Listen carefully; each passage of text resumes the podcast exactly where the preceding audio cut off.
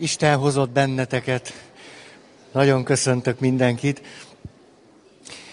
Ott hagytuk abba, hogy belekezdtünk nagyon konkrét dolgoknak a kutatások tükrében való megnevezésébe és megfogalmazásába, vagyis, hogy mi az, ami a elsősorban olyan értelemben járul hozzá a megelégedettségünkhöz, a boldogságunkhoz egy társkapcsolatban, egy partnerkapcsolatban, hogy közben pedig az a tá- egészségedre.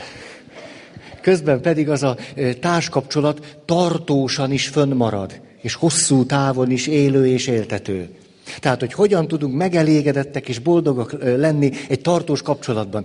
Ezzel kapcsolatban mondtunk egymás után sok-sok dolgot, hamar csak fölidéznék néhányat. Emlékeztek, hogy fölhasználtuk a, az asztalt, ez volt a szivacs bála.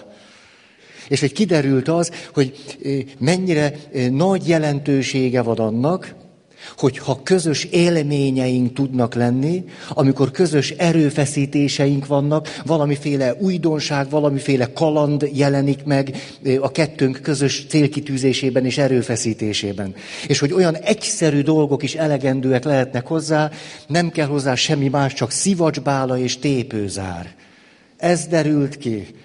És összetépőzározták a férjeket és feleségeket, és át kellett mászniuk egy másfél méter magas szivacsbálán, és aztán lejönniük, és egyszerre célba érni.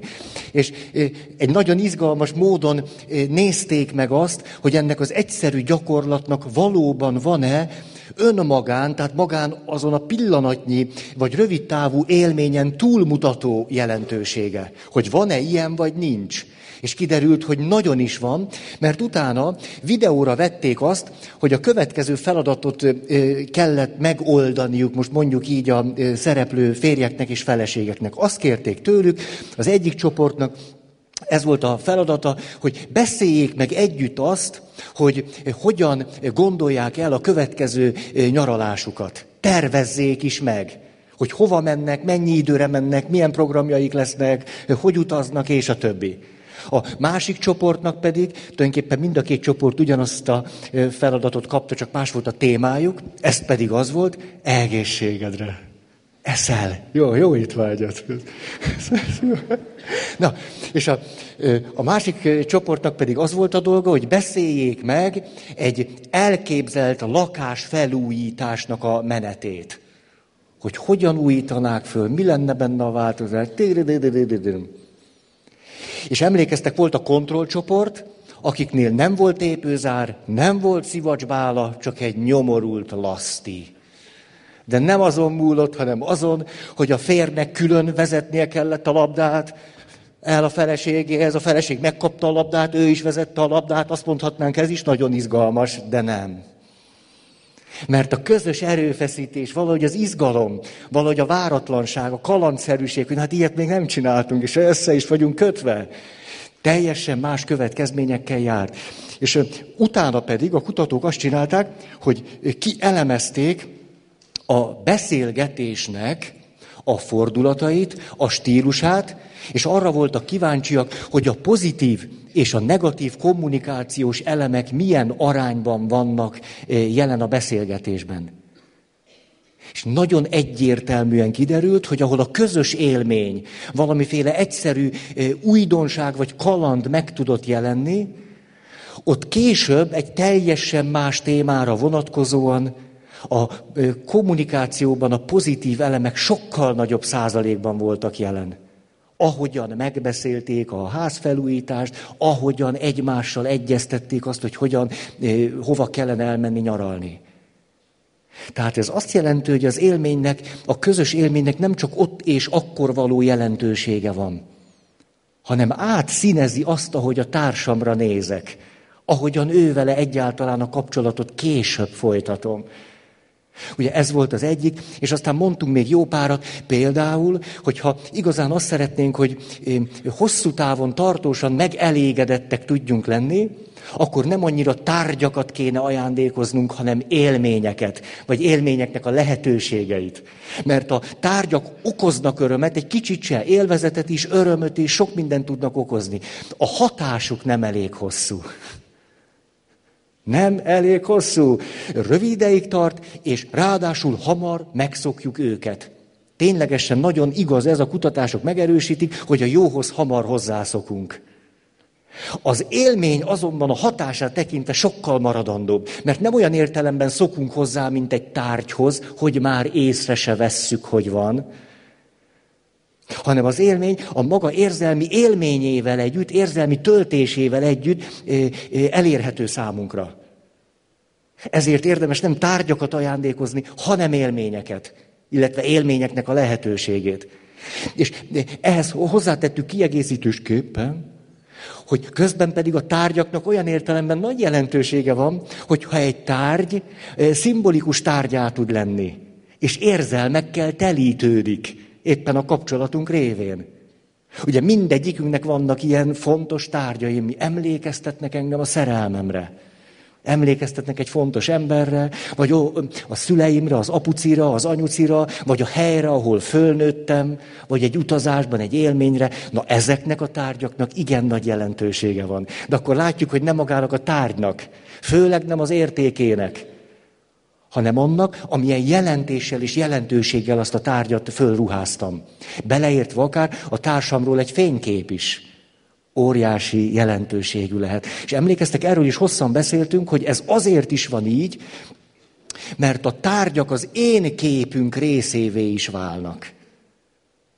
Hogy az önmagamról alkotott kép nem olyan, mint egy biliárdgolyó, jól lecsiszolva, nagyon egyszerűen megragadható ér, mint egy pötty. Na, na, a pöttyöket ne elbántsuk. Vagy mint egy golyó, hanem olyan, mint egy hihetetlenül színes koralzátony, rengeteg kapcsolódással, ismert és még sokkal több ismeretlen résszel és világgal. Sokkal inkább ilyenek vagyunk mi, és az énünk, az önmagunkról alkotott tudatos képnek nem csak más emberek válnak részeivé, így magyarázhatjuk például azt, ilyen rendes ember, helyet kaptál. Hát ez jó. Tehát így magyarázhatjuk azt, hogy amikor meghal egy szerettünk, hogy abba valamiképpen mi is miért halunk bele. Mert a szerettünk az önmagunkról alkotott képnek része. És a szerettünk úgy már nincs többet, ahogyan a róla alkotott képünk bennünk, az önmagunkról alkotott képünknek a része lehetett. Ezért törvényszerűen az önmagunkról alkotott kép radikálisan meg kell, hogy változzon. És a gyász folyamatban tulajdonképpen nem egyszerűen csak a másikról van szó, vagy az ő elengedéséről, hanem arról is, hogy kénytelen vagyok a veszteség miatt az önmagamról alkotott képet radikálisan átformálni. Mert te abba már úgy nem lehetsz benne, ahogyan eddig voltál. Ha ugyanis megpróbálnálak megőrizni téged pontosan úgy, ahogyan eddig voltál, az azt jelenti, hogy én is bele fogok pusztulni. Ilyet ismerünk. Mikor a férj vagy a feleség utána hal a társának. Tehát a tárgyaknak van valóban nagyon nagy jelentősége, tulajdonképpen egészen pici kortól kezdve az átmeneti tárgyak idejétől. Mikor egy tárgyat fölruházunk, mondjuk az édesanyánk pszichés funkcióival, és hogyha átölelem a macit, vagy átölelem a kispárnámat, vagy akár egy ruhadarabot, akkor éppen azokhoz az érzésekhez jutok, amelyeket akkor tudok elérni, hogyha az anyukámhoz bújok. Ez az átmeneti tárgy. Még szükségem van egy tárgyra, hogy a tárgyon keresztül számomra elérhetőek legyenek például az önmaga megnyugtatásának a tapasztalata vagy élménye. Tárgy nélkül még nem tudnám magamat megnyugtatni. Egy tárgy segít a lelki egyensúlyomnak a megszerzésében. És ez egészen a halálunkig így van. A tárgyaknak van szerepe és jelentősége, de nem az értékük, hanem a jelentőségük okán. Na, egy, nem tudom, hogy mennyit ismételjünk még, emlékeztek, Gottman beszélt arról, a feleség kezdeményez valamit. A feleségek szeretik az életet állandóan átkezdeményezni. És a férfiak nagyon bölcsen teszik, ez derült ki, hogyha teret adnak ennek a kezdeményezésnek, és legalább néhány elemére rá tudnak bólintani. El tudják fogadni, el tudják ismerni ennek a kezdeményezésnek a pozitív részét vagy voltát. Különben katasztrófába süllyed a beszélgetés. Jó, azután, ami nagyon megerősít bennünket a tartóságban és a megelégedettségben, hogyha föntartom az érdeklődésemet irántad. Ha egyáltalán még érdekel, hogy mi van veled, és nem megkérdezem, tulajdonképpen az utóbbi időben te mi, mi, mivel foglalkozol itt belül? Mi, mi foglalkoztat téged? Tulajdonképpen feneketlen témákig jutunk. Megint szakirodalom, volt egy pár, 50 valahány éve éltek, és azt mondták magukról, hogy boldogok. És megkérdezték tőlük, mi a boldog társ kapcsolatuknak a titka. És szinte gondol... Ez hogy be van zárva? Hm. És szinte gondolkozás nélkül mind a ketten a következőt mondták. Hm.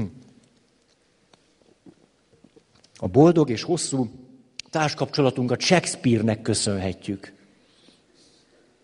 Azt mondták, hogy az ismerkedésük egyik nagyon fontos eleme volt, mikor rájöttek, hogy mind a ketten rajonganak Shakespeareért. Már pedig ez a Shakespeare bácsi sokat írt. És ezért aztán 50-60 évig is volt miről beszélgetniük.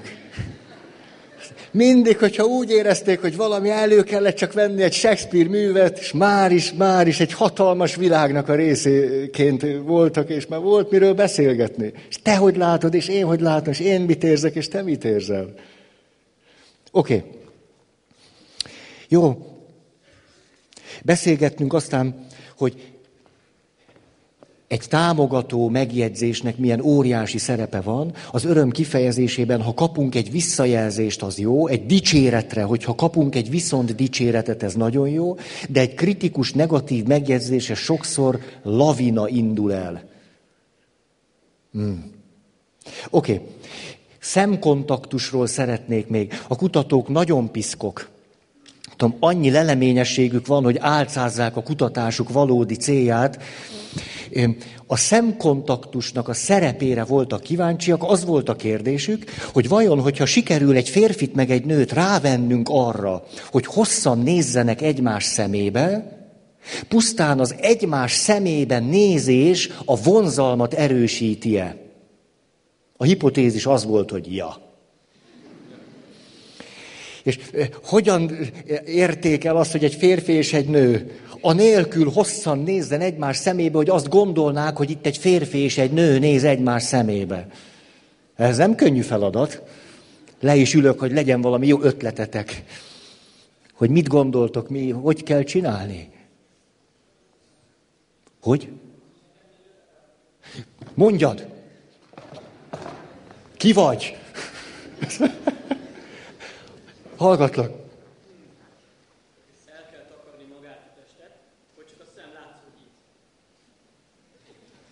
Ó, jó ötlet. Nem, hát egy ilyen, nem merek veled újat húzni. jó ötlet, tényleg, jó? Hogy fénykép. Nem, hát az nem hat úgy rám. Nem, hát egész más, hogy most a szememben néztél. Fényképen nem vagy ilyen szép 3 Nyomozó tükör. Milyen érdekes ez. Micsoda érdekes gondolat, minden, hát ez nagyon érdekes, hogy tükör, meg letakarni, meg fénykép. Hát ez érdekes. Hm. Hm. Íris diagnosztikára van szükség. Hát drágáim, erre mondtuk gyerekkorunkban, hogy hűl. Hűl. Na, ez már valami. Azt hangzik el, hogy hát farkas szemjátékot kell játszaniuk, akkor nem férfi, hanem kibírja tovább. Na, na, ez már jó irány.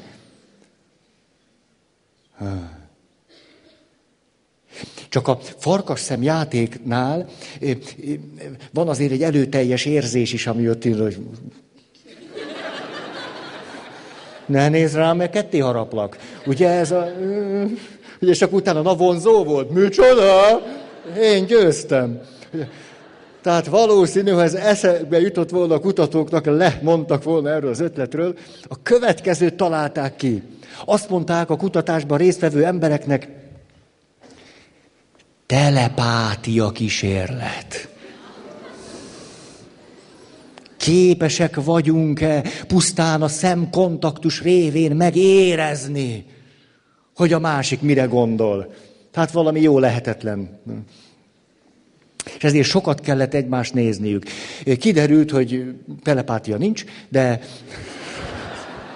De, de, de, ezt hülyéskedve mondtam, hogy mit tudjuk, hogy mi ez, hogy van, meg mint van. Nem erről akarok beszélni hanem az derült ki, hogy természetesen pusztán azáltal, hogy egy férfi és egy nő hosszan nézik egymást, miközben egyáltalán nem azzal a szándékkal nézik, hogy férfi és nő, az bőven elég ahhoz, hogy jóval vonzóbbnak találjam azt a valakit, akit nézek, mint ameddig nem néztem őt. És az élettani hatása pedig a tekintetnek egészen megdöbbentő, azért a kutatások izgalmasak hogy annyi mindent láthatunk már, nem kell a véleményünkre hagyatkozni. Ez pedig azt jelenti, hogy egy valódi mély tekintet, hogy a másikra értően, figyelően odanézek, simogatással fölérő élettani hatást gyakorol. Amikor Eric Byrne azt mondta, hogy napi tíz simogatásra van szükségünk, ahhoz, hogy érzelmileg életben tudjunk maradni akkor például a tíz simogatáshoz, most már tudjuk, egy igazi megértő szempár is már is hozzájárult. Ó, hát mennyire nem kerül sokba. Na tehát, erről is beszéltünk akkor, vagy beszéljünk. Mi jön még? Azt mondja. Párokat összehívtak, és a következőt kérték tőlük. Három napon keresztül olyan párokat hívtak össze, akik éppen csak elkezdtek járni egymással. Tehát friss párokat legalábbis így, így lehetne. És a következő kérésük volt, 20 percig írjanak a kapcsolatukról és az érzéseikről, az érzelmeikről. A kontrollcsoportnak azt volt a feladata, hogy 20 percig bármilyen tevékenységükről írjanak. És utána arra voltak kíváncsiak, hogy a három napon keresztül napi 20 perc írás hoz-e valamilyen változást arra nézve, hogy ez a férfi és a nő, akik még éppen csak elkezdik a kapcsolatot, együtt maradnak-e vagy nem.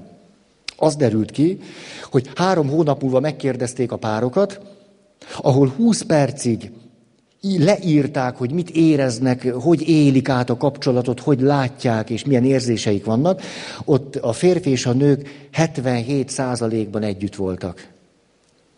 Ahol egy teljesen semleges dologról kellett írni, ott csak 52% volt együtt.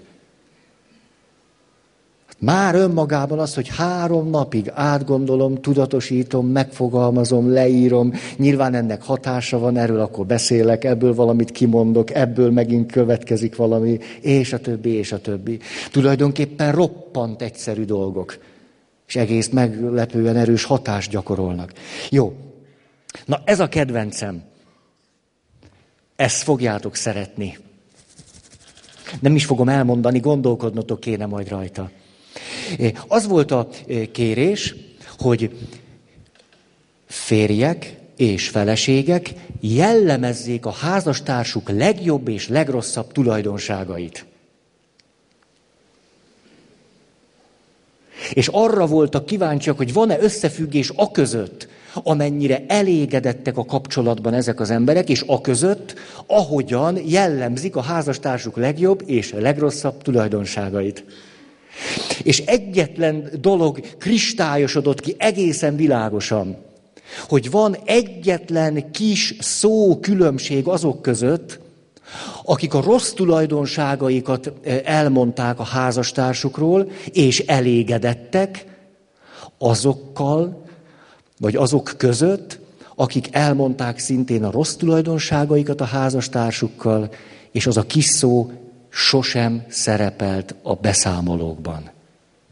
Tehát keresünk egy kis szót, ami ha bent van azokban a beszámolókban, ahogy a házastársam legrosszabb tulajdonságait mondom, azzal elégedetten tudok élni. És ha ez a kis szó nem szerepel a beszámolomban, ahogy a leglehetetlenebb, undorítóbb, hülyébb dolgaidat ecsetelem, egy kutatás érdekében, ha ez a szó nem szerepel, akkor nem vagyok jól. De jó, na, na várjunk, várjunk, várjunk, nem győzöm a tempótokat. Meg nem is értem ráadásul. Az egy kicsit? egy kicsit türelmetlen. Ja, ja, hogy, aha, érdekes. Tehát egy ilyen kis realitásvesztés az sokat segít a boldogsághoz. Hogy egy kicsit türelmetlen, ugye ez egy BRV-es... Hát igen, igen, csak akkor ennek sok az ára. Tehát akkor ilyen boldog, agyatlan lények élnek együtt, akik re, re, realitásból... Jaj, most nagyon kedves voltam hozzád, majd... Kész egy TikTokot? Vegyél magadnak, jó, és majd visszakérem a többit. A... Na, jó, tehát ne, ne, nem ez, hogy egy kicsit, mert túl nagy az ára. Lehet, hogy működne, csak nagyon örülök neki, hogy valamit adhattam. Igen, igen?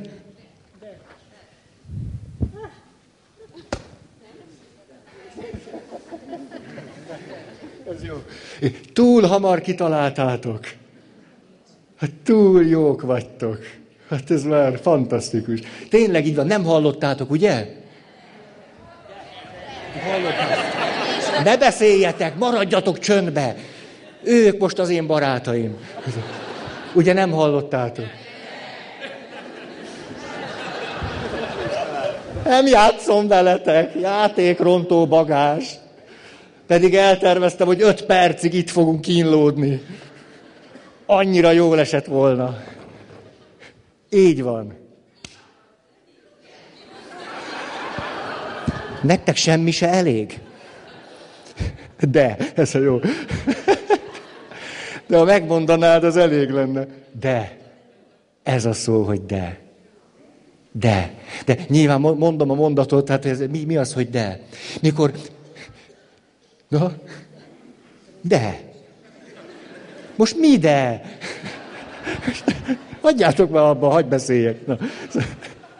Szóval, mikor úgy szóltak a beszámolók a házastárs legrosszabb tulajdonságáról, hogy hát az biztos, hogy egy, egy pontatlan ember az világ életébe pontatlan volt, de ha igazán fontos dologról van szó, akkor nem is késik annyit.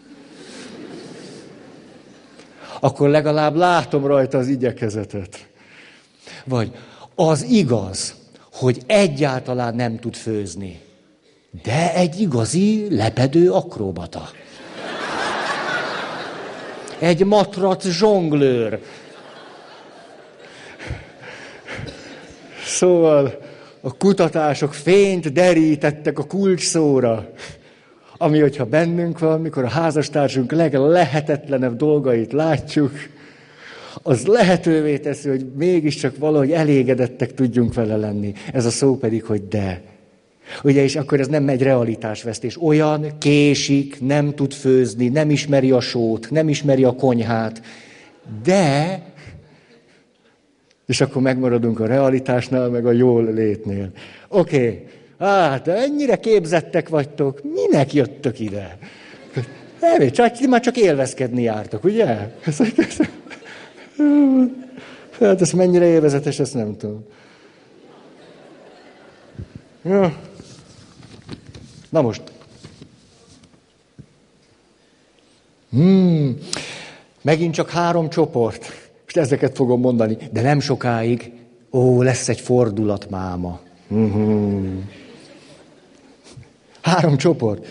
Nem az a fordulat. Három csoport, az egyiket ö, ö, arra kérték, az egyik csoportot, hogy minden nap, pár percben írjon le öt dolgot, amiért hálás. Másik csoport, öt dolgot, amiért bosszus. Harmadik csoport, öt dolgot, ami egyszerűen csak megtörtént vele a héten. Az derült ki, hogy néhány hét leforgása után az a csoport, ahol öt hálára érdemes dolgot leírtak, boldogabbak, egészségesebbek, optimistábbak és hatékonyabbak voltak. mint a másik két csoport tagjai. Hm. Ennek egy variánsa, hogyha azt kérték a kutatók, hogy fogalmazd meg, légy szíves, hogy miért jelent a társad neked sokat. Ez például egyértelműen összefüggésben volt az alacsonyabb koleszterin szinttel. Tehát, ha valakinek magas a koleszterin szintje, gondold végig, hogy három-négy fontos ember miért fontos neked. Ugye milyen jó ötlet? Koleszterin csökkentő gyógyszert el lehet dobni.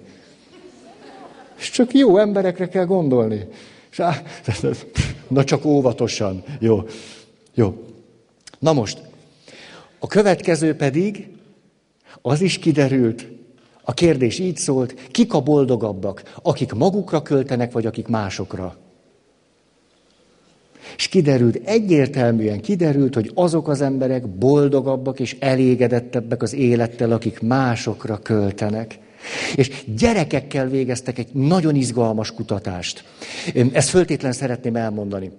Mégpedig azt, hogy 8 és 18 év közötti gyerekeket és fiatalokat kértek arra, hogy minden nap menjenek oda egy hatalmas táblához. A hatalmas táblán öt témakörre vonatkozó képeket találtak. Mondom a témaköröket, hogy ez meglegyen pontosan. Hobbik, sportok, emberek, eredmények és tárgyak. Na, ezek voltak a fotók.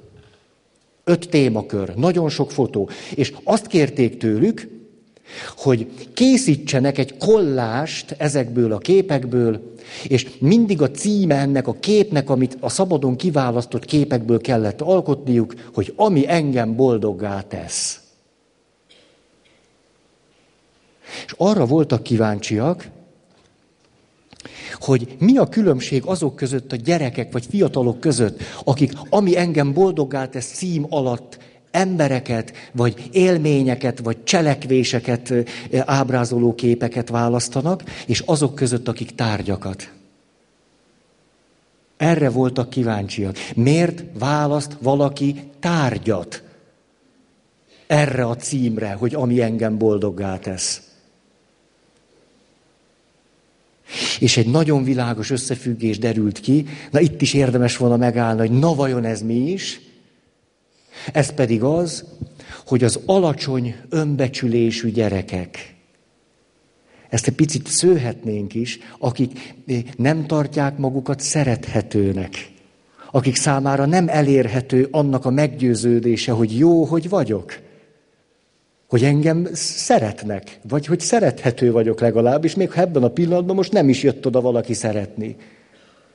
Az alacsony önbecsülésű gyerekek kétszer annyi tárgyat választanak, vagy többször annyit, mint akiknek az önbecsülése jó. Tehát az derült ki, hogy egy egészségesen pozitív önbecsülésű embernek sokkal kevésbé van szüksége tárgyakra, hogy azokon keresztül jusson valamihez, ami, ami megvan azokban, akikben az önbecsülés eleve reálisan pozitív és megfelelő. És persze a kutatók tovább csavartak egyet a kutatáson, mert mikor látták ezt a különbséget, akkor annyit csináltak, hogy elkezdték dicsérni azokat a gyerekeket, akik sok tárgyat választottak. Na hát ez, ez egy milyen szép kollázs. Na hát ez milyen érdekes képeket raktál össze. Na hát ez milyen eredeti. Na hát, hogy ez hogy jutott eszed. Na de érdekesek ezek így együtt. És kiderült, hogy a dicséret után a gyerekek vagy a fiatalok egyszer csak elkezdtek ugyanarra a címre, hogy mi az, ami engem boldoggá tesz, személyeket élményeket, eredményeket, cselekvéseket, ábrázoló képeket választani.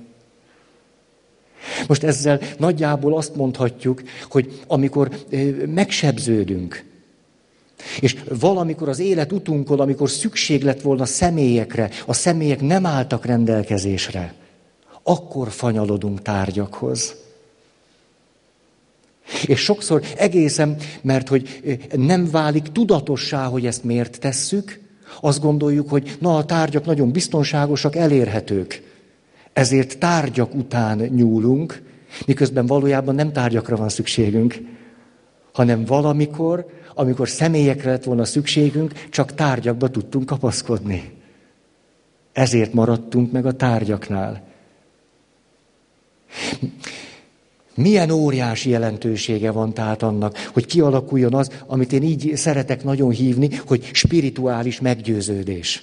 Arról, hogy szerethető vagyok, és képes vagyok szeretni, hogy értékes vagyok, hogy jó, hogy élek, és az életemnek van értelme. Hogyha ezek a meggyőződések ott vannak, sokkal kevesebb tárgyra van szükség. És nagyon érdekes módon azt is mondhatnám, hogy sokkal kevesebb pénzre is. Valaki tudja, hogy értékes, és tudja azt, hogy szerethető, ez pénzben kimutathatóan olcsóbb. Üzenem mindenfelé, hogy erre kellene az időt és az energiát fektetni. Hogy olyan gyerekek nőjenek föl, akik tudják, hogy szerethetők. De akik azt is megtanulják, hogy tudnak szeretetet adni. Ah, nem csak azt, hogy engem szeretnek, hogy na nézzek, és milyen, amikor te szeretsz valakit. Hát még izgalmasabb. Ha-ha. Ez akkor azt eredményező, hogy kevesebb pénzre van szükség. Nekem ez tetszik. Na jó, akkor tudom, hogy nyomjam ezt még, vagy már ne nyomjam, vagy mi legyen itt. Hagyjuk már, nem? És a fordulat a következő, hogy nézzük most meg ugyanezt a témát, hogy boldognak lenni, elégedetnek lenni, hosszú távon azt mondod, hogy na igen, így, így érdemes élni, e, ettől vagyok jól. Az e, első egy indiai származású ápolónő összegezte azt, hogy krónikus, végstádiumban élő betegek, amikor beszámolnak arról a beszélgetéseik során, hogy mi az, amit sajnálnak, mi az, ami kimaradt az életükből, mit csinálnának másképpen, hogyan élnének másképpen, ha még volna idő, mi az, amire rájöttek, hogy mit kellene másképpen tenni. Ez az indiai nővér öt pontban összefoglalta, hogy mi az öt leggyakoribb, most mondjuk így az egyszerűség kedvéért típus, amit végstádiumban élő betegek mondanak arról, hogy de kár, hogy ezt nem így csináltam, hanem másképpen. Nézzük meg ezt az ötöt, nagyon jól összevágnak a dolgok. És aztán lesz majd még egy dolog, már ha belefér. De belefér. Azt mondja, első, bár csak lett volna bátorságom, hogy ne mások elvárásai alapján éljek, hanem önmagamhoz hűen. Hát bár csak lett volna bátorságom, hogy ne mások elvárása szerint éljek. Picit nehéz ez, hogy önmagamhoz hűen, mert ki is vagyok én, meg most éppen mihez legyek hűséges. Inkább ezt a részét ragadnám meg, hogy nem mások elvárása alapján élni, vagy legalábbis annak nem túl nagy jelentőséget tulajdonítani. Mondok erre egy élményemet, Ugye karácsony előtt a templomban mindenféle koncertek voltak. És az egyik koncertre hát valami 40 énekes jött, próbáltak ott hónapokon keresztül, gyönyörűen fölöltöztek, ott megjelentek, énekeltek egy 8 fokos templomba, tehát minden elismerésem az övék. Jó, hosszan énekeltek, adtak egy gyönyörű koncertet karácsony előtt. Ugye, mikor aztán az időből van a legkevesebb. Mi történt? Megvolt ez a koncert, eltett néhány nap, és idősek karácsonyára jöttünk össze. Az idősek karácsonyán pedig egyszer csak ott a karácsonyi ünneplésnek a kellős közepén az egyik idős ember szót kért. Hm. Hm. Azt mondja, most szeretnék valami fontosat mondani, a karácsony ünneplés közepén vagyunk, Plébános úrnak, ugye ez nem én vagyok, és hogy én csak ott babráltam a szaloncukrot, és jól voltam. És akkor azt mondja, és ez nem az én egyedüli véleményem, közben harapott egyet a karácsonyi begliből, amit ajándékoztak neki, odébb rakosgatta a karácsonyi csomagot, amit szintén kapott, és azt mondja, volt itt néhány nappal ezelőtt ez a koncert, és többünknek az a véleménye, hogy elvárható lett volna, hogy egy olyan koncerten, ami karácsony előtt van, olyan éneket is énekeljenek, amit mi tudunk.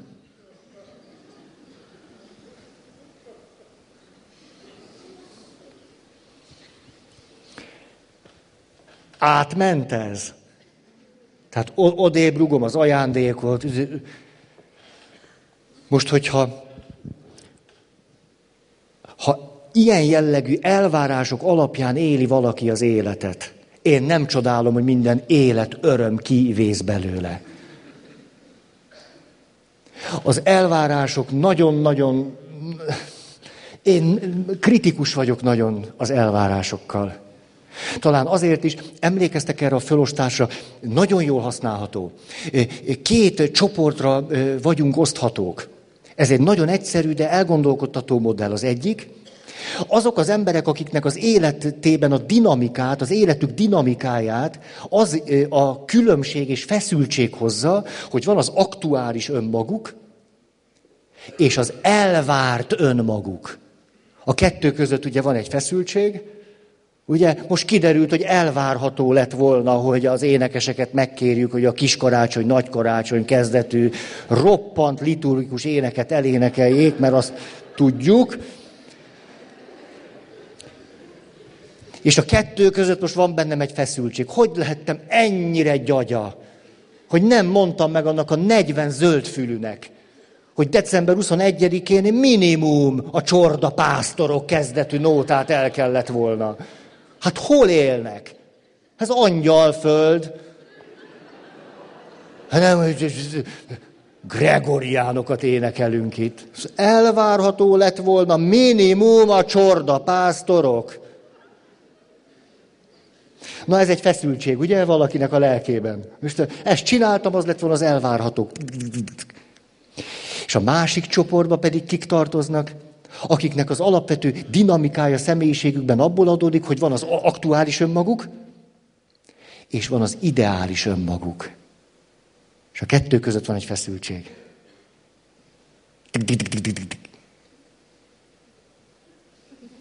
Úgy tűnik, hogyha az alapvető dinamikám az, hogy van az, az aktuális önmagam, meg az elvárt önmagam, az nem segíti a boldogságot. Ezzel nem azt mondom, hogy természetesen az életben vannak elvárások, elvárható dolgok, tudjuk ezt. De mikor á, ismeritek ezt a címet, hogy a jó kislányok a mennybe mennek, a rosszak bárhova.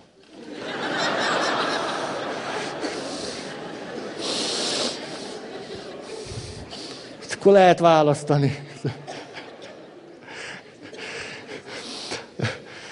Na, ilyesmikért szokták az igaz hitűségemet megkérdőjelezni. A bárhovába a mennyország is benne van. Cuppantok mindenkit. Aki az elvárható szavaimat várta el, hogy nekem mit, hogy kell nyilatkoznom ebben a dologban.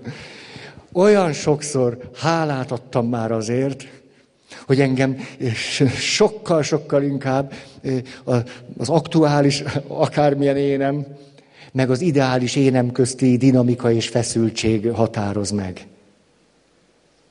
Gondoljátok, hogy ennek nincs árnyéka? Dehogy nem van. Dehogy nem. Mi az alapvető érzés, akiben az aktuális én és az elvárt én közti dinamika határozza meg azt, ahogy a nő úgy általában van a világban? Félelem. Félelem. Hát nem, nem, nem, nem.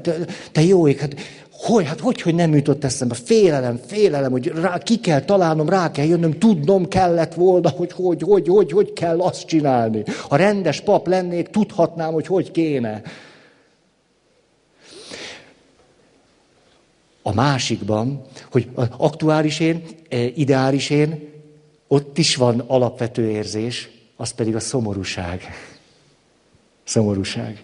Na, megint nem ugrottam akkor át. Na, ez, ez megint nem sikerült. Pedig nagyon akartam. Nem ment. Ott inkább a szomorúság. De úgy tűnik, hogy a boldogság szempontjából itt, ahogyan végstádiumban élő betegek beszámolnak erről, a félelem és az aggodalom tűnik valahogy elsődlegesen olyasminek, ami tönkreteszi bennünk azt, hogy boldogan úgy éljünk, hogy azt mondjuk, hogy na így érdemes volt. Tehát a túl sok félelem és aggodalom. Tehát ez volt az első. Bár csak lett volna bátorságom, hogy ne mások elvárásai alapján éljek. Hmm. Ugye itt azt is mondhatnánk, hogy bátorság egy elhivatott élethez, egy elhivatott házassághoz. A bátorság az élethez. Erről is sokat beszélnek a lélektanászok. Hogy ha nagyon sok választás van, nagyon sok szabadság van, emlékeztek, akkor állandóan ott van annak a félelme, hogy egy elvárhatóan jó életet elszúrok. Hogy csak rajtam múlik, rajtam a felelősség, és tessék, még mindig boldogtalan vagyok. És csak az én hibám lehet. Mm. Oké, okay. ez volt az első. Második. Bár csak ne dolgoztam volna olyan sokat. Ez a második. Ó, nem kellett volna olyan sokat dolgoznom. A, nyilván, miután itt nagyon sokféle olyan ember lehet, aki nagyon sokféle viszonyban lehetett a munkával. Nyilván, hogyha én hivatásszerűen élek, vagy flóban vagyok, amikor valamit önfeledten csinálok, az teljesen jól van. De hogy egyszerűen csak munka, munka, munka. Hmm. Tehát a tárgyak nem tesznek boldoggá. Hmm. Ez volt a második. Tehát bár csak ne dolgoztam volna olyan sokat. Harmadik, bár csak lett volna elég bátorságom ahhoz, hogy kifejezzem az érzéseimet. Itt nyilván most nem arról, hogy rombolóan kifejezni, gátlástalanul, együttérzés nélkül, másokat figyelembe nem véve, nyilván, nyilván, nyilván. Egy kultúrába ágyazottan. Bár csak lett volna bátorságom, hogy azt kifejezzem. Hm. Nekünk segítőknek ez ám nagy teher. Biztos vagytok még itt sokan segítők. Sokan. Azt mondta egyszer egy nagyszerű valaki, pszichológus, terapeuta, meg minden, mondhatnánk ezeket a szavakat. Azt mondja, a segítő hivatás gyerekkorban kezdődik. Általában a családban. A szónak nagyon gyakran inkább valami sebzettség vagy teher értelmében. A formális képzés kezdődik később. A hivatásod a segítő hivatásod azzal kezdődik, hogy mész az árokpartra az alkoholos apádat hazahozni. Ott kezdődik a segítő hivatásod. Ott kezdődik, hogy a szüleid elváltak, és látod az édesanyádat boldogtalannak. Szóval, ú, hát mami, mami, hát majd akkor én segítek neked. Ne legyél olyan boldogtalan. Ott kezdődik, hogy apa és anya kiabálnak és veszekednek egymásra, és te kisgyerek vagy, és azt mondod, hát akkor legalább megpróbálok jó lenni, hogy ne legyen nagy baj. Tehát a segítő hivatás nagyon gyakran valamilyen sebzettségből veszi a kezdetét. Máshonnan is vehetné, de nagyon sokszor innen veszi. A formális képzés kezdődik később. És pont pont ez a nagyon érdekes, hogy, hogy mi, akik valamilyen segítő foglalkozásra adtuk a fejünket, nem egyszer a formális képzésen kell, hogy megtanuljuk a saját érzéseinket kifejezni. Pont a legegyszerűbb dolgokat mi nem tudjuk. Különben nem is lennénk segítők. Hiszen éppen azért lettem segítő, mert meghoztam azt az áldozatot öt évesen, tizenöt évesen, meg a kettő között, meg húsz évesen, hogy ne a saját érzéseimet merjem önfeledten kifejezni, hanem valamiképpen megpróbáljak segíteni apunak, anyunak, tesónak, a családnak, a nagyszülőnek, az alkoholbeteg családtagnak, a tik-tik-tik-tik. És utána 30-40 évesen megyünk, és kiképződünk arra, hogy azt tudjam mondani, hogy de jó!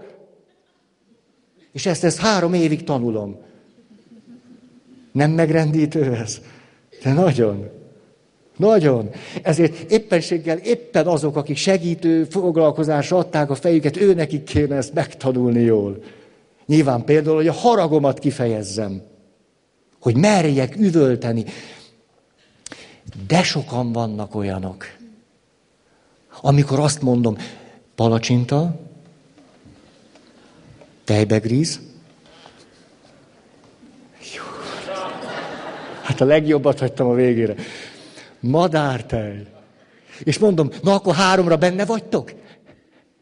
És akkor, madártej. Édesem, ez ne így. Ordítani. Aj, de jó dolog az. Hogy milyen érdekes ez. Itt vagyunk, felnőtt emberek. És az egyik felnőtt ember oda megy a másikhoz, te vagy 30 éves, 40 vagy 50, és azt kérem tőled, gyere, ordíts egy nagyot, és nem megy. Nem tudsz ordítani. Hogy van ez? Hát hogy, hogy, hogy éljük akkor az életet, nem tudunk ordítani? Hát nagyon fontos, hogy tudjunk ordibálni. Azt nem mondom, hogy ordibáljunk, tudjunk. Mert már ennek a tudása is meglátszik rajtunk. Nem így van? És látszik, hogy valaki tud-e ordítani, vagy nem. Ez nagyon fontos lenne. Tudjunk ordítani. Jaj. Na jó. Tehát bátorság, hogy kifejezzem az érzéseimet és az érzelmeimet. Négy. Bár csak megőriztem volna a kapcsolataimat a barátaimmal. Hmm. Hmm. Túl sokat dolgoztam a barátaim rovására. Tudjátok, végzik ezeket a kutatásokat, milyen esemény az, ami a leginkább boldoggá tesz. Mit gondoltok, mi vezeti a listát? Találkozás a baráttal. A házastársal való, ez az, amaz csak a harmadik helyen van. Bizony, bizony. A barát. Hát megyek haza, nem tudom, talán most, nem, két héttel ezelőtt mentem, két héttel ezelőtt mentem hazafelé, egy jó késő volt, beszélgettünk, 11 óra 10 perc csöngött a telefon. Este. Ugye eleve nem tudja senki a számom, tehát már azért egy nagy dolog. Kivéve néhány barátomat. Ugye, és 11 óra 10 perckor volt az egyik barátom, Feri, fönn vagy még? Hát miért? Hát ez milyen? Hát rendben van. És akkor dumáltunk éjfélig. Mert jól esett neki, hogy egy kicsit beszélgessünk még. Múlt héten, akkor elmentem innen, nagy dolog történt, gyorsan el is mondom nektek. Valaki meghívott, régi barátom, fölmegyek hozzá, azt mondja, Feri, vedd le a kabátod, cipőt, és akkor van vacsora, három dolog között választhatsz.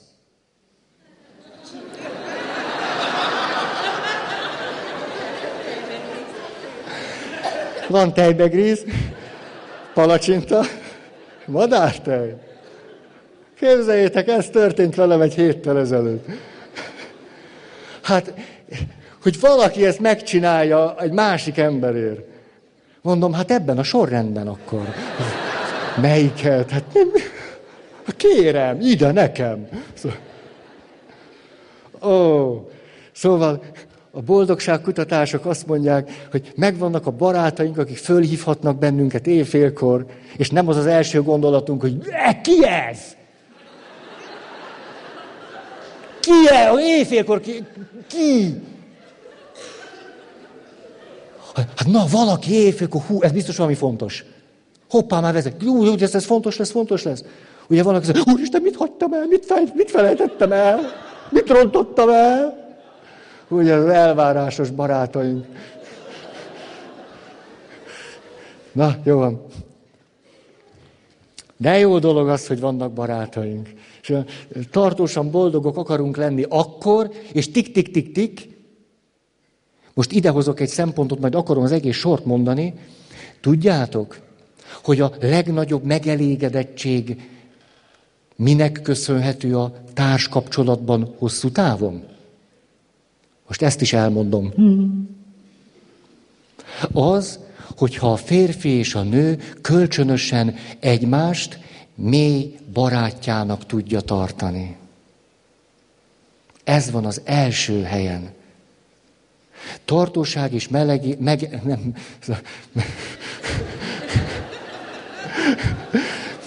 Na, hogy te az én barátom vagy, barátomnak tartalak, látlak, tudlak. Például éjfél előtt még szólhatok hozzád. Nem kell egy e-mailt írni. De van ilyen is egyébként. Akkor először ezt meghallottam, azt mondta, hát tudod, Feri, úgy van, konfliktusosak vagyunk, ha nagyon bedugulunk, akkor a férjemnek is van számítógépe, mert ő ott dolgozik, nekem is van, a gyerekek meg ott szoktak, és akkor ő az egyik gépen, én a másikon, és e-mailezünk. És rájöttek, hogy ez nagyon jó, mert úgy nem vesznek össze. Mert amikor szemtől szembe megy, ott rögtön valami régi, lehetetlen kerékvágásba csúsznak. Ez egy nagyon okos dolog. De érdemes azt, amikor egy órája már így e-maileznek, hogy három méter távolságból, azért egy, egy kis fordulatot belevinni. Persze látod, most ott te nagyon okosat mondtál, tehát mondjuk egy olyan három óra után küldök neked egy fényképet magamról. Csak úgy óvatosan, csak úgy langsam, per tangentem, egy kis fotócska, de olyat, hogy ne, ne nézzek így a szememmel, hanem csak ilyen szemles. És ha bírod, akkor egy olyan kép, amiben úgy fölfele nézek. És akkor utána a 3D-s verzióm. De még nem élőbe, hanem már természetesen van 3, 3D-s laptopom. Tehát úgy, akkor már közelebb jössz. Hoppácska. Szóval, szóval boldogság, tartóság a társkapcsolatban, ha a baráti kapcsolatot fönn tudjuk tartani. Gottmennek a fontos kutatásából jött ez ki.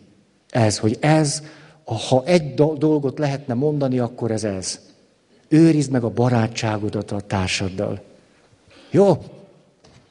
Na, megyünk tovább. Hoppá, hoppá, hoppá. Júj! Igen, eszembe jutott egy, egy, egy ellenpélda is. Egy professzor, hihetetlenül okos valaki volt. Ó, ó, ó. És akkor egyszer néhány feles után elgondolkodott az életén. Hát van, akinek az kell, van, akinek idő, másiknak meg feles kell. És azt mondja, hogy hát, tudod, itt vagyok, nem tudom én, 60 évesen, és van egy-két dolog, ami annyira bánt az életben, amit, amit nagyon megbántam, hogy úgy csináltam. Ez egy teológia professzor. 60 éves, néhány feles után.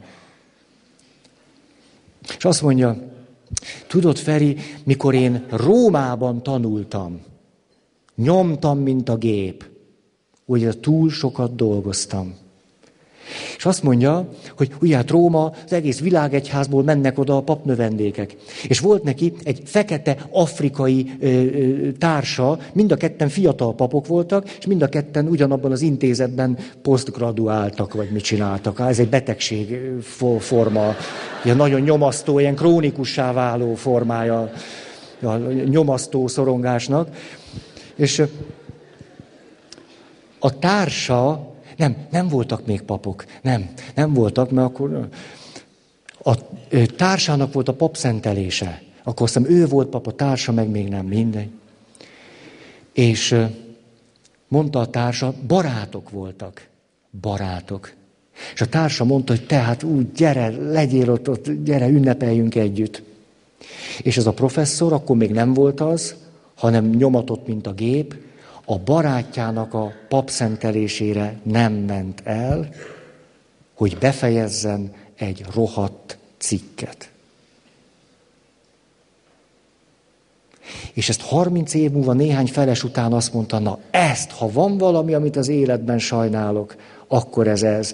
Mert utána találkoztunk a kollégiumban, és láttam a barátom szomorúságát a szemében. Hogy rám nézett, és tudtam, hogy igaza van. De nem az az érdekes, hogy igaza van, azt a szomorúságot, hogy akkor most mi van? Egy rohadt cikk. És milyen érdekes ez, hogy valaki 30 évig cipel, cipel egy ilyen történetet. Azt mondja, na ezt nem kellett volna így. Az a rohadt cikk. Ezt miért mondom ennyiszer? Biztos, mert le kell adnom holnap valamit. Oké, okay. és akkor az utolsó, ez így szól, Kerek Perec, megengedhettem volna, hogy boldogabb legyek. Lehettem volna boldogabb, ha megengedem magamnak. És itt a kutatások egy nagyon érdekes dolgot mondanak, ez pedig az, hogy hogyan tehetek azért, hogy realizálódjon az, hogy tulajdonképpen boldogabb vagyok már most, mint ahogyan azt gondolom, hogy vagyok. Tényleg így van. Így van. Hogy már most boldogabb vagyok, mint amennyire gondolom, hogy az vagyok. Két dologra van hozzá szükségünk. Az egyik, hogy tudatosítsam, ha jól vagyok. Azt mondja, e, e, tulajdonképpen most jól vagyok. Tehát nincs ennek a... Ferinek itt nincs semmi elvárása, csak úgy így vagyunk, jól el vagyunk, jó, nevetünk a gyomorunkon. Tulajdonképpen egész jó vagyok. De ez nem elég, mert tudjátok, hogy van? Nagyon sokan, mikor elkezdenek jól lenni, ezek negatív gondolatokkal fognak összekapcsolódni. Tehát ebben a pillanatban jól vagyok, és azt mondjuk, na most azon, azon röhögtem az előbb, hogy milyen rosszul vagyok. Most e- ennek örültem, hogy milyen rosszul vagyok. Ezen lehet változtatni.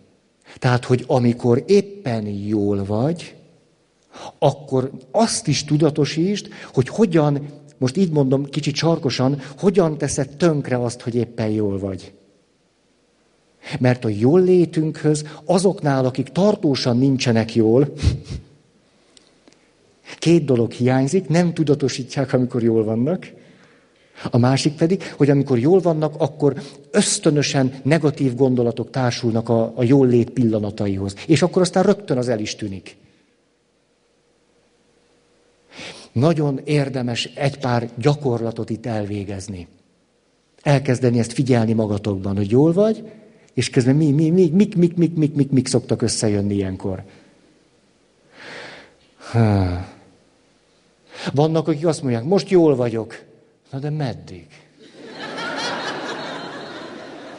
Vannak, akik egy egész ilyen, ilyen univerzális fátum alatt nyögnek. Azt mondja, most jól vagyok, de mikor, jön, mikor lesz meg ennek a bőjtje?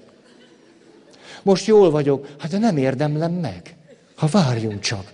Ha várjunk, mi, mit csináltam én ezért? Mi, ha semmi jót nem tettem, akkor nem lehetek jól.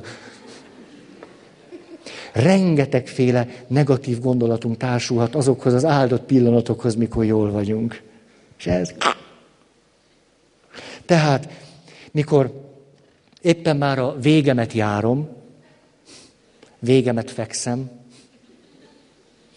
akkor milyen érdekes, rögtön tudjuk, hogy lehettünk volna boldogabbak. De nem azzal, hogy más történhetett volna az életünkben. Ugyanezzel az élettel, amit végigéltünk, lehettünk volna boldogabbak. Mindenféle változtatás nélkül, ami az életre vonatkozik. Ha itt tudott volna változás történni. Ezt milyen világosan tudjuk ilyenkor? Oké. Okay. Még egy dolog. Nézzük meg most mindezt egészen konkrétan. Á, ezt ma fedeztem föl. Így de tetszik. Van rá idő? Jó, még van. Hmm. Szeretnék nektek beszélni Rick Éliászról. Tudjátok ki? Rick Éliász, a híres Rick Éliász. Ő éppen két évvel ezelőtt rajta volt azon a repülőgépen, amely a Hudson folyóra kényszer leszállt. Tehát senkinek nem kell őt ismernie, mert egy utas. Most ez egy kísérlet volt, hogy megkérdezzem, hogy ki kezdte rosszul érezni magát, hogy híres Rick Éliász nem ismeri. Mert az elvárható lenne egy ilyen kontraszelektált, puccos társaságban. hogy Rick Éliászt, hogy kis kisújból, ja, a Rick Éliász, hát első sorba ült a hátunk folyóra kényszerleszállt gépen. Ugye? De nem tudtátok, hanem csak itt nagyképüsködtök. Nem tudom. Szóval tényleg az első sorban ült, első sor 1D, és ott ült az első sorban, és tudjátok, hogy a pilóta valami zsenialitással tette le a gépet, és mindenki túlélte. Pedig január volt, tehát beáramlott a jeges folyó, mindenkit kimentettek, egy döbbenetes valami. És az illető előadást tartott arról, hogy mit élt át az alatt a néhány másodperc alatt, amikor bemondta a pilóta azt, hogy készüljenek mire? Kényszerleszállásra. De nem így mondta. Valami ilyesmire. Hát tényleg nem tudom, hogy mondta. Szóval készüljenek arra, hogy annyi. Szóval néhány tíz másodperc volt, és azt mondta, három dolgot olyan világosan értettem meg, hogy azóta is ez alapján élek. Az alapján élek, az alapján, a három dolog alapján, amit néhány tíz másodperc alatt értettem meg hihetetlen világosan. Ezt három dolgot elmondom nektek még most iziben. Hát már lesz rá idő, hoppácska, most. Vagy mondjak el egy történetet esetleg? Na, Feri, azt mondja az első, gyorsan, gyorsan, hogy ezzel tudjatok hazamenni. Nem, nem jut a háromra idő. ez jó, ez jó. Kifejezte az érzését, ez jó. Jó Tehát az első, azt mondta, nagyon világosan rájöttem, hogy másképp éltem, mint ahogy kellett volna. Az első. Pontosan tudom, hogyha van velem valaki, akivel jó lenni, és van a kezünk ügyébe egy jó vörösbor, egy palack jó vörösbor, a vörösbort ki kell nyitni és meg kell inni. Ezt mondta, nem kell halogatni, nem kell várni nagy alkalomra, másik emberre, nagy ünnepre. Ott van az ember, ott van a vörösbor, inni kell.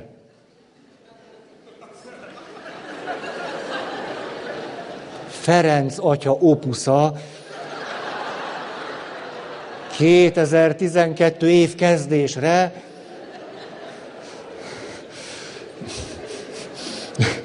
Látjátok, mennyire sokat számít a kontextus, amiben elhelyeződik egy mondat. Nem kiragadunk egy-egy mondatot. Azt mondta, mostantól kezdve most már így élem az életet, ott van valaki, ott van a vörösbor. Nincs, nincs mire várni. És ezt úgy fogalmaztam meg magamban, hogy amit, amit halogatunk, az nagyon könnyen mulasztássá válik majd egy másik ember, majd egy másik alkalom, majd egy másik, egy másik, és elmulasztjuk pont azt, amiért érdemes élni. Amitől jó íze lesz az életnek. Ó. Ez tehát az első. Azt mondja, hm, így fogalmazott még, ide kapcsolódóan, nagyon világosan megértettem, hogy az énnek túl nagy teret adtam. És képzeljétek, ma volt egy találkozásom, de ezt el szeretném nektek mondani, egy 80, 84 éves bácsival. A 84 éves bácsi az a valaki, akinek a garázsát bérelem. Tényleg olyan olcsón lehet nála bérelni, hogy én azt bérelem. És tényleg, tényleg így van. És negyed évenként szoktam fizetni. Ez a bácsi olyan, hogy szinte mindig mosolyog. Hihetetlen derű van rajta, és egyszer csak rájöttem, emlékeztek, mint a zsiráf meg a hiéna kommunikációnál, hogy valószínű, hogy nekem ezt a bácsit kellene megértenem nagyon. Ez a bácsi egy zseni. Elmondom a találkozásunkat. Szórul szóró, hogy ez ma történt. Ugye a megelégedettség, ha alkalom van, egy ember van, akkor nem kell halogatni, várni. Fölhívom ott telefonon. Mondom, hogy Béla bácsi, mehetek-e a pénzzel? Azt mondja, persze! Ugye ez a, megjelent a könyv. Jó, hát jó, jó, hát jó, megjelent. Na már sok könyv megjelenik mostanában. Ez nem... Tehát megörül. Jaj, persze! Most látjátok, itt van az, mikor valaki azt mondja, megörült, és jön a gondolat. Ja, hát mert pénzt viszek. Ja, hát... Ó, hát mert pénzt viszek. Ja, hát akkor persze, hogy megörült. Ó, hát akkor menjünk. Jó, hát akkor menjünk. Erről beszéltem az előbb. Megvan ez? Van egy örömöd? Hát de, de kedves ez a Béla bácsi. Hát ez megörült nekem. Jaj, nem, nekem a pénznek. Pénz nekem. Hát ki nem örül annak? Én is örülnék több lenne, de hát... Hogy tud gajra menni egy szép pillanat? De nem. Béla bácsi azt mondja, jaj, de jó, gyere, gyere, várlak nagyon szívesen, bármikor gyere. Mondom, fél óra múlva ott vagyok, sietek. Válasz, ne siess! Ezt mondja, hát nem kell sietni. Mondja, Feri, nem kell sietni, csak gyere.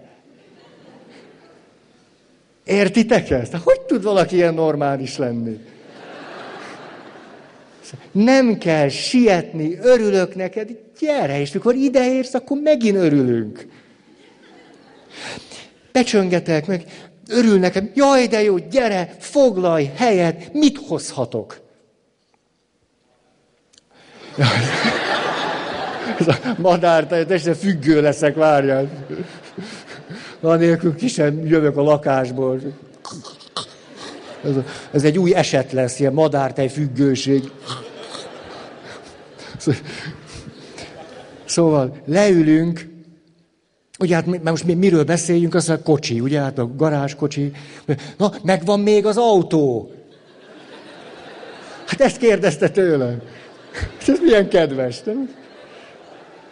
Örülhettem volna neki, ugye, hogy jaj, az én autómról lesz szó, ugye, hát mégis egy férfi vagyok, autó, jó, ha paripa lenne, hát... Ja, biztos azért kérdezte, ugye, mert hogy meddig bérelem a garázsát, azért kérdezte, tuti, tuti, és nincs, csak, ó, elment a kuncsaft, keressetek egy újat. De nem, ő tényleg érdekelte, hogy mi van az autómmal. Két férfi találkozott. Mi van az autóddal? Ez, ez egy nagyon jó beszédkezdés. Ezt a nőknek mondom, nőknek. És el tudjátok ti ezt képzelni? Hazajön a férjetek. És nem azt, hogy jaj, gyere, le, mindenképp fontos beszédnem van veled. Azt mondja, mi van az autóval, Zolikám? Jól megy? Hát ilyet ti még sose csináltatok? Hát egy épeszű, normális férfivel éltek együtt. Hát ez még sose jutott eszetekbe. Zolikám, jól húz a motor mostanában. Hát, e, hát ha én a te Zolikád lennék, aztán most kérjél valamit, most, bármit kérsz. Mint a Szentírásban, bármit kérsz, megadom neked. Hát ha tőlem ilyet kérdezne, nem tudom én, az én Brünnhildám, Feri, húz a Verda. Hát az jutott eszembe, egy kutatás jutott eszembe, látszik, hogy teljesen gyagya vagyok. Mert nőket arról kérdeztek, hogy szex vagy csoki. Na te csak ne neves, mert a... Mert lehet, hogy te is abban a 40 százalékba tartozol. Nőtársam. Aki inkább egy tábla csoki, mint a pasid. Újjaj. Na ott nem lennék azért férj. Lecserélnél egy tábra milkára. Persze, a boci az jobban. Na most képzeljétek el, ha tőlem, az én Brünnhildám, megkérdezni, hogy na, húzza Verda. Azt mondanám, hogy de örülök ennek a kérdésnek. Te tudtad, hogy a turbó feltöltő körülbelül 8-10 százalékkal hatékonyabb hideg időben? Tudtad? Mire az én feleségem? Ne hülyéskedj! 8-10 százalék a turbóföltöltőbe. annyi plusz, veszem a kabátom, gyere, nyomjunk egyet föl. Ilyen nőt akarok. Na, szóval, mennyi az idő? Szóval, mondom, hogy a hármat nem tudom elmondani, nagyon annyira sajnálom, hogy igyekeztem pedig mindig lényegre törően hasítani. Szóval, beszélgettünk meg az a bácsival, azért ezt befejezem. Addig el nem mész, amíg én be nem fejezem. Na. Beszélgetek a bácsival, azt mondja, na Verda, mondom, oj, nagyon jó, és úgy örülök, hogy garázsban van, és nem esik rá az első, milyen idők vannak, mondom. Én. Elmondom ezt a nyelmet, azt mondja, ó, Feri, képzeld, eladtam az autóm. Hát a férfi, a férfi beszélgett. Hát, mondom, jaj, ne! Ugye hát az összes tükörneuronom eladta a kis Matiszt. Tényleg az együttérzésben a leglehetetlenebb autót is meg tudom szeretni. Hát ha Béla bácsi Matiza, Matiz, ne! Eladta, és akkor, na de azt mondja, képzeld el, Feri, hogy már nem, nem, hát el, el kellett adni, mert néztem a, a műszerfalra, és nem láttam, mennyivel megyek. Hát ennek felesett réfa. És közben ugye mentem is, tehát nem csak álltam, mert akkor úgy mindegy lett volna. Hogy megyek, nem látok ott már én semmit, nem látok. De azt mondja, hát ezért eladtam. És képzeld, hogy nem tudom, hol megvette valaki, hát négy, nyolcvan ér elment. Hát mondom, igaz, hatról, hatról alkutta le, hatról. Azt mondja, és a következőt mondja, de ez zseniális. Azt mondja, te Feri, hogy ezzel az autóval milyen jól járt, aki megvette. Hogy milyen jól járt vele. Mondja boldogan. Hogy egy milyen jó autót vett ez az ember. Halljátok ezt? ezt most nem akarok itt. Hát tudod, így ülök, hogy hát ezt kéne tanítani. Milyen kutatás nyolc évig, meg nem tudom mi. Béla bácsit meghívjuk ide, és úgy mesél az életéről. Azt mondja, ja, így van ez. Szóval, de jó autót vett. Elmondta a részleteket, hogy jó, csúnyán lealkutták az autóját. Milyen jó járt vele. Azt mondja, jó, egy picit beszélgettünk, még azt mondja, hogy egyszer csak oda megy a szoba falára, az falról levesz egy képet. Mondja, nézd meg, Ferikém, a balatoni nyaralónk. Itt vagyunk egész nyáron. Már áprilisban kiköltözünk. Nézd csak, milyen szép. Itt, itt élünk, mikor jó idő van. Na, akkor nézegettem. Na, Béla bácsi, akkor most már adom a pénzt, és akkor megyek. Azt mondja, jaj, hát ráér. Mondom, jó, akkor március végén telefonálok, és akkor hozom a következőt. Azt mondja, mindegy, mikor hozod. Hát hozhatod áprilisban, és már áprilisban már balcsin leszek, majd telefonálsz.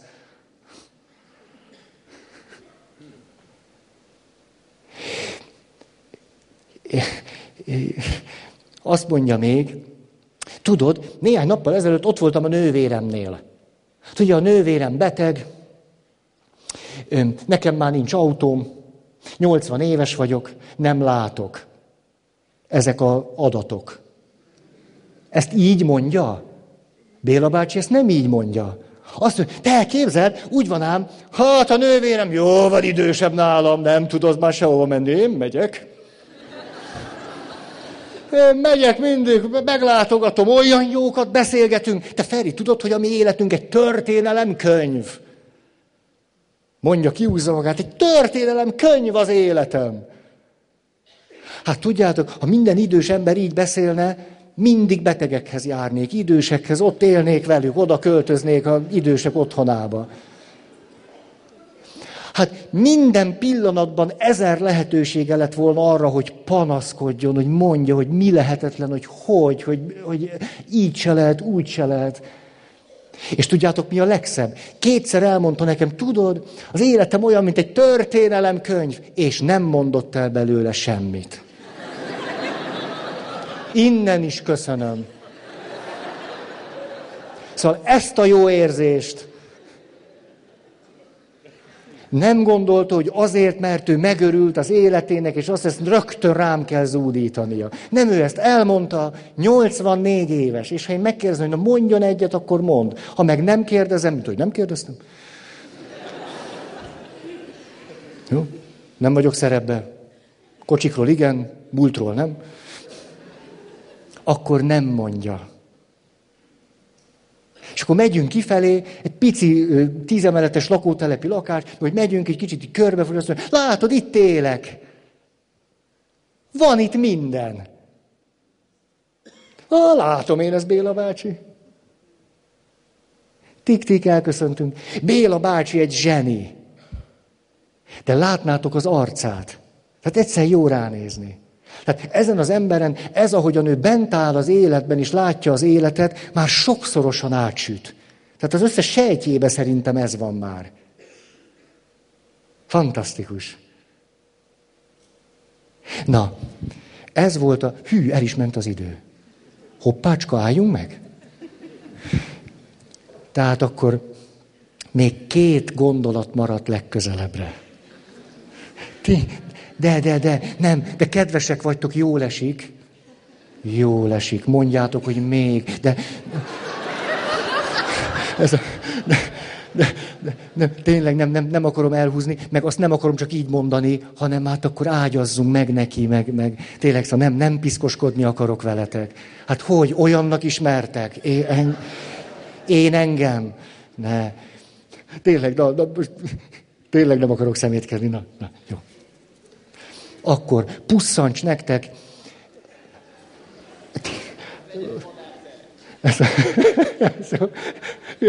Igen, kipróbáljuk még egyszer. Hát ez nagyon érdekes. Nem az én ötletem. Azt mondja valaki, hogy még egyszer kiabáljunk.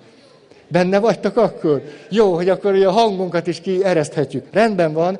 Most csak annyi, változtassatok, most ne a kedvencet mondjátok, hanem amihez most ebben a pillanatban a legnagyobb kedvetek van. Jó, az nem biztos, hogy pont a kedvenc.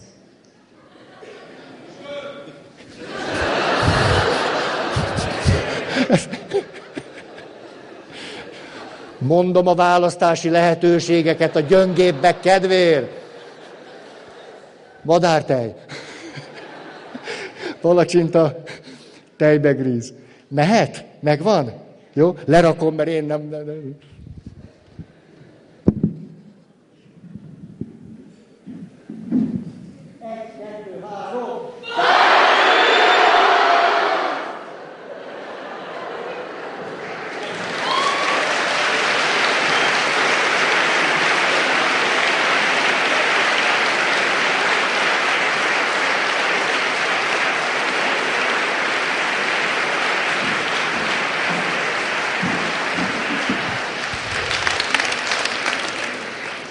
Akkor jó volt veletek.